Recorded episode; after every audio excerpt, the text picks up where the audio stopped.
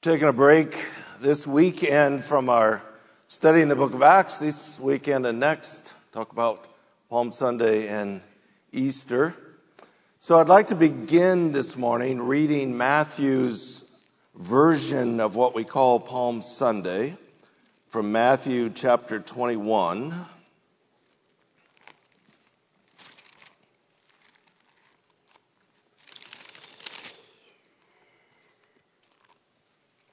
When they had approached Jerusalem and had come to Bethphage at the Mount of Olives, then Jesus sent two disciples, saying to them, Go into the village opposite you, and immediately you will find a donkey tied there and a colt with her.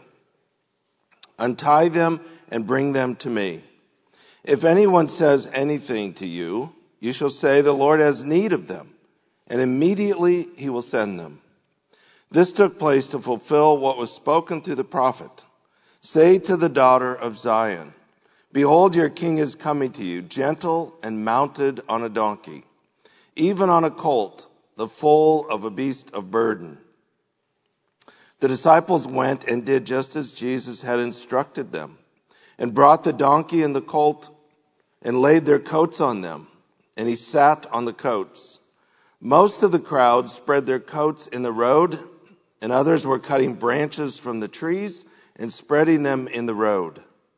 The crowds going ahead of him and those who followed were shouting, Hosanna to the Son of David. Blessed is he who comes in the name of the Lord. Hosanna in the highest. When he had entered Jerusalem, all the city was stirred, saying, Who is this? And the crowds were saying, This is the prophet Jesus from Nazareth in Galilee.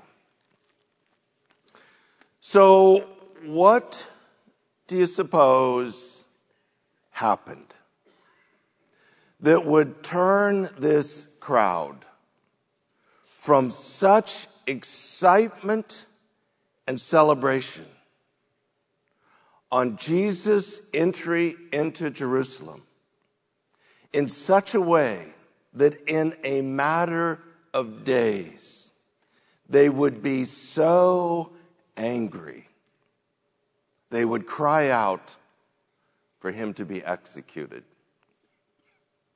And what does that have to do with us today? I think to understand what happened on that first Palm Sunday, which turned to such anger.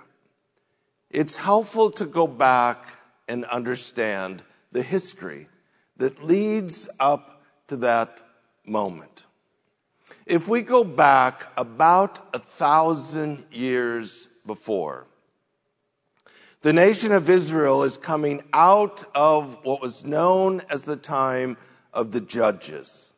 The Judges was just short of 400 years, and it was probably the darkest period in the history of the nation of Israel. A judge in that time was a political and military leader, not what we think of as judges today. Samuel was the last of the judges. Samuel also functioned as a prophet and a priest. And Samuel was a godly man. Samuel, through his leadership, called the nation back to God.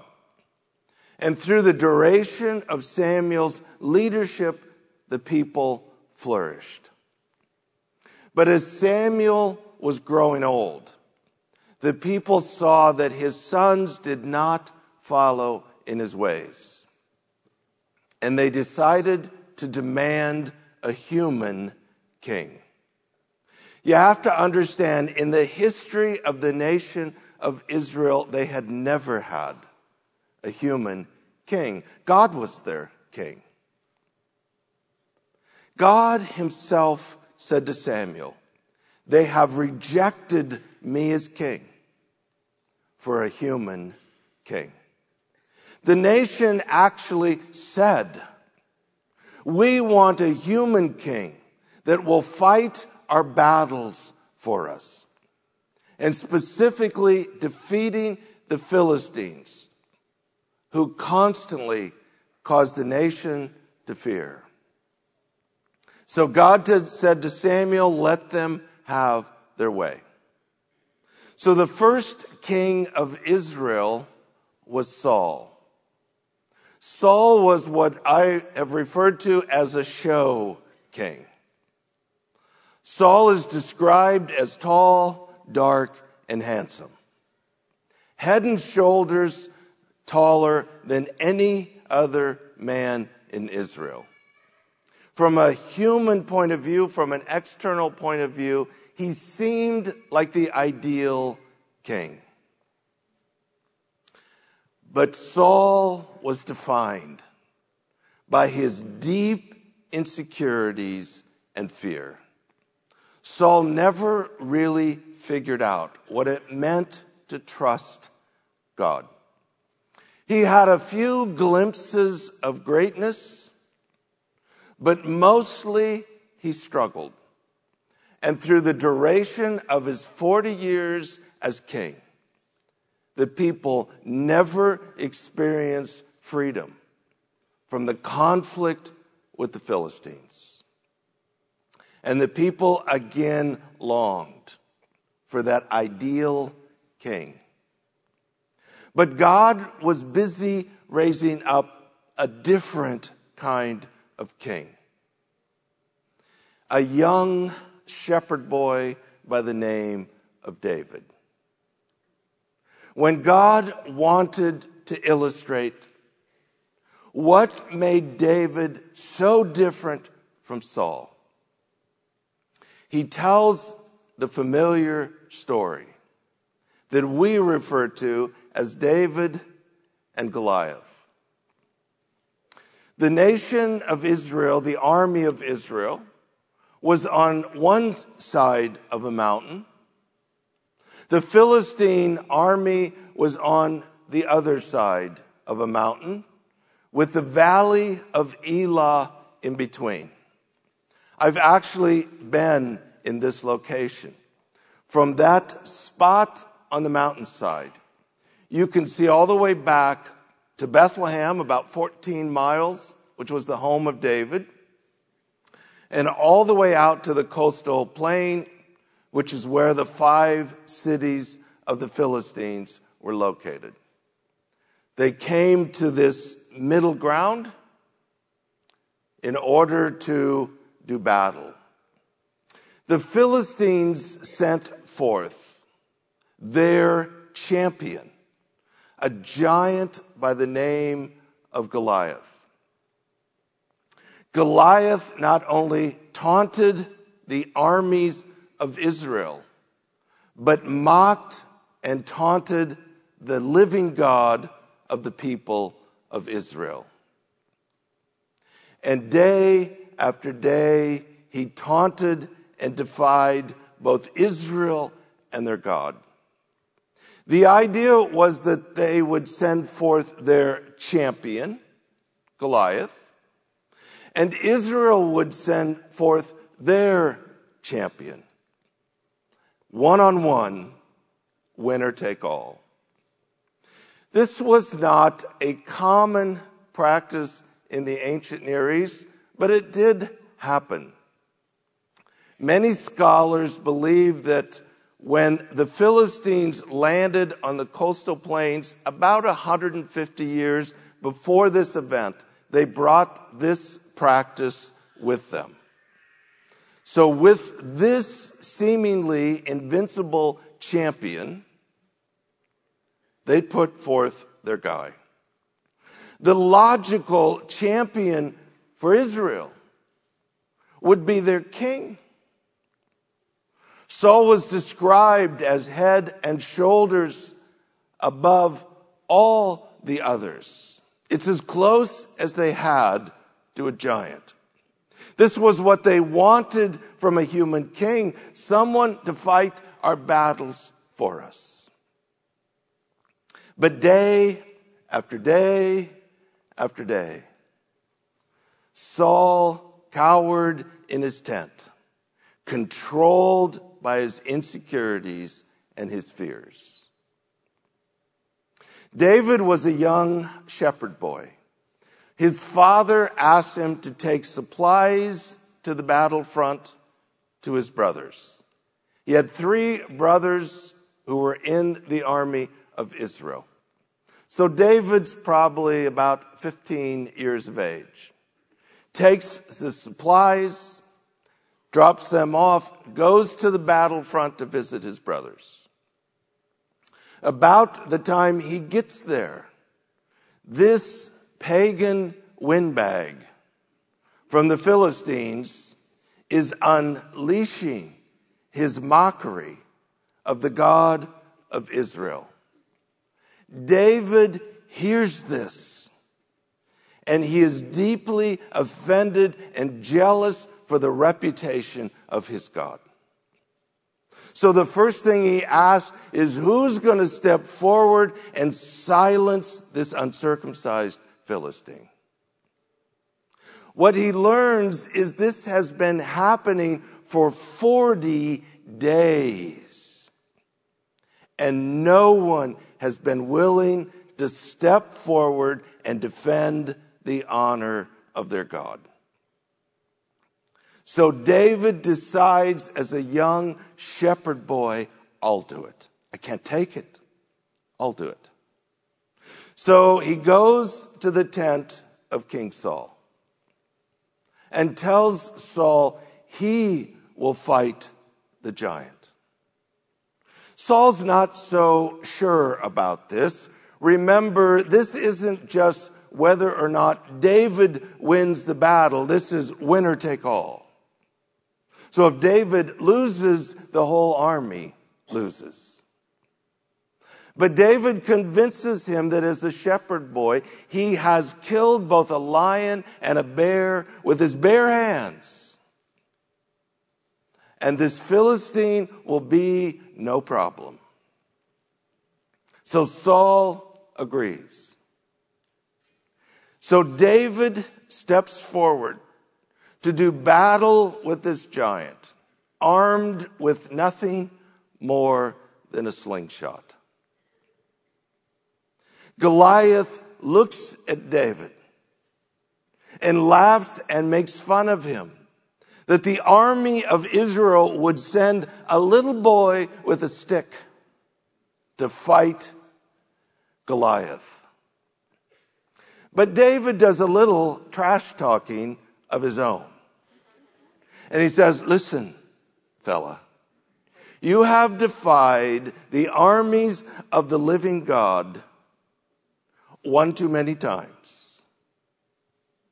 and my God is going to give your flesh to me, and I'm going to feed you to the birds. Well, Goliath's not real excited about that trash talk, so they both head into battle. David puts a rock in his slingshot, drives a rock into the forehead of Goliath. He falls to the ground. David pulls his uh, Goliath's sword runs him through, and cuts off his head. And that day, Israel won a great battle. And the people got a glimpse of the king they have longed for.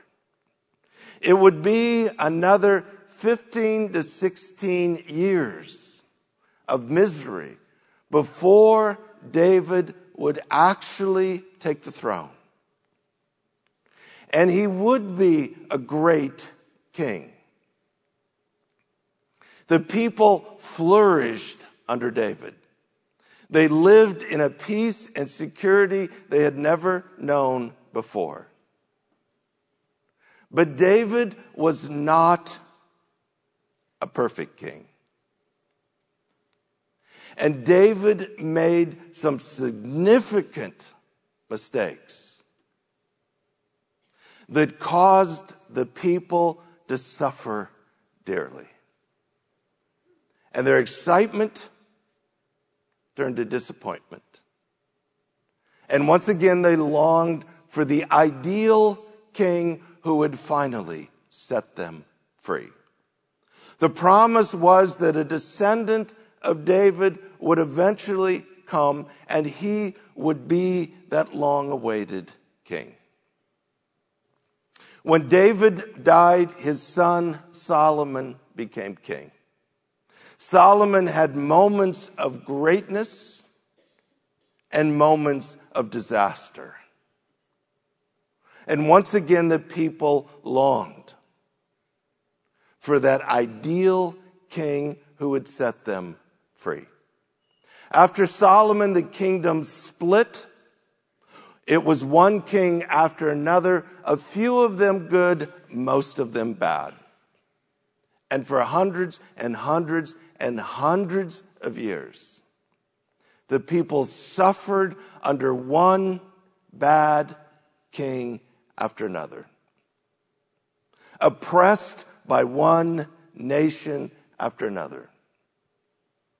By the first century, Israel was under the domination of the Roman Empire.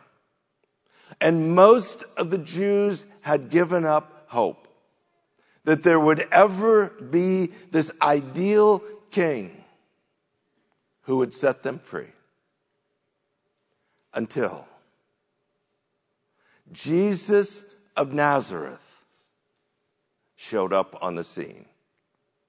He began to do signs and wonders and miracles. He began to teach like no one had taught. And they began to realize this may be the long awaited king. On that very first Palm Sunday, that's why they are crying out, Hosanna to the Son of David. They are identifying Jesus as the long awaited king who would set them free. And so their hearts were filled with excitement. On one hand, they were absolutely right. This was the long awaited promised king. On the other hand, they did not understand the mission for which he had come. They wanted revolution. Jesus had come for reconciliation. They wanted to be saved from Rome. Jesus had come to save them from their sins. They wanted relief.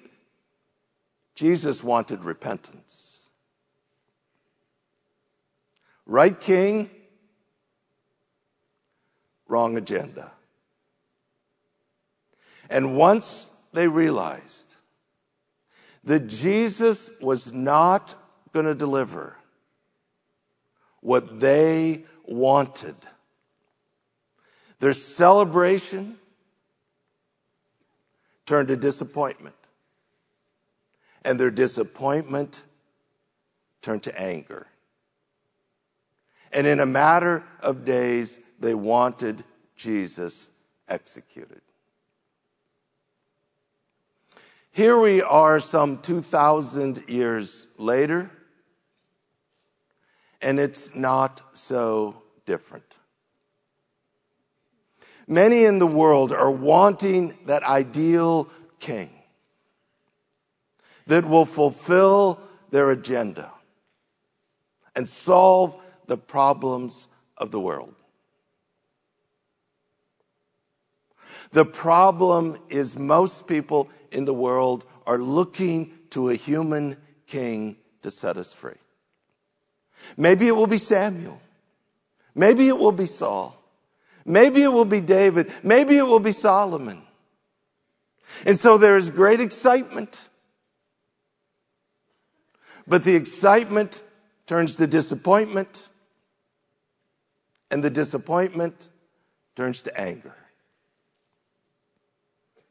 How many times have we seen that cycle in the last 100 years?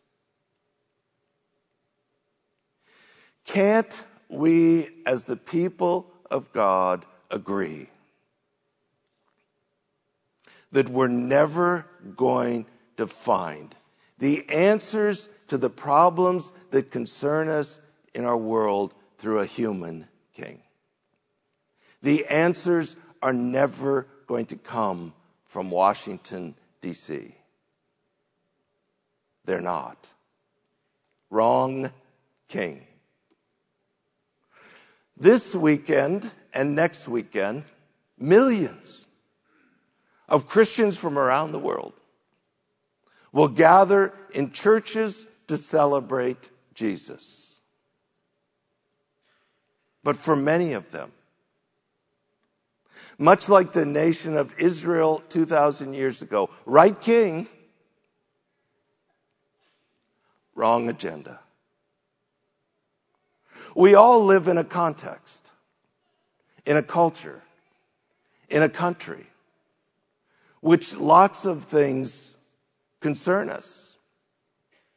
And it is so easy to get so caught up in what we want in our agenda that we so want this king to fulfill our agenda. And we end up losing sight of what it means to be surrendered and submissive to the mission of our King. Honestly, honestly, over the last 12 months, in your conversations with the people around you, have you spent more time talking about politics or more time talking about Jesus? If ultimately Jesus is the only answer, shouldn't that be reflected on what we focus on day after day in our lives? Now, please don't misunderstand me. A couple of weeks ago, I talked about part of the responsibility of the church is to raise up disciples, and disciples become good citizens. That's part of our vision of the gospel and flourishing. I am not criticizing people getting involved. They need to get involved. We need more people involved. Please don't misunderstand me. I'm not criticizing that at all. But here's what I am saying it is entirely possible that what we want and what God wants may be two completely different things. We may be wanting to save America. God's wanting to save Americans. Those are two different things. We may want relief. God wants revival. And God's going to do what is necessary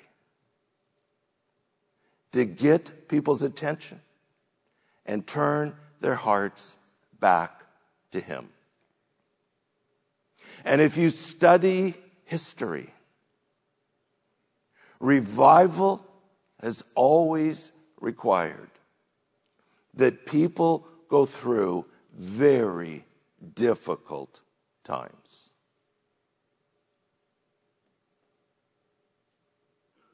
The Apostle Paul in Philippians chapter 1 sitting in a Roman prison cell, said that he has learned to view every circumstance as an opportunity to advance the gospel. While we may wish things were different, what a tragedy it would be if we're so caught up in our own agenda, we miss what it means to be the church surrendered and submissive to the mission of the king in times such as these. The sun is setting on our culture. It is getting darker and darker. And there's never been a more strategic time in my lifetime for the church to be a city on a hill whose light shines in the darkness and shows people the way.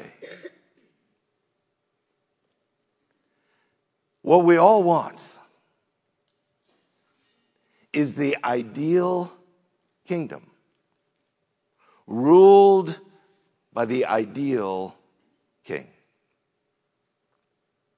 And we are going to have that. It is coming. And it will be everything that we've longed for. But the only reason we have today for hope is based on what we will gather together to celebrate this next weekend. And I really hope you will join us for that. Our Father, we are thankful that no matter what happens in this world, we do have hope. Ultimately, we will dwell in the ideal kingdom under the perfect king.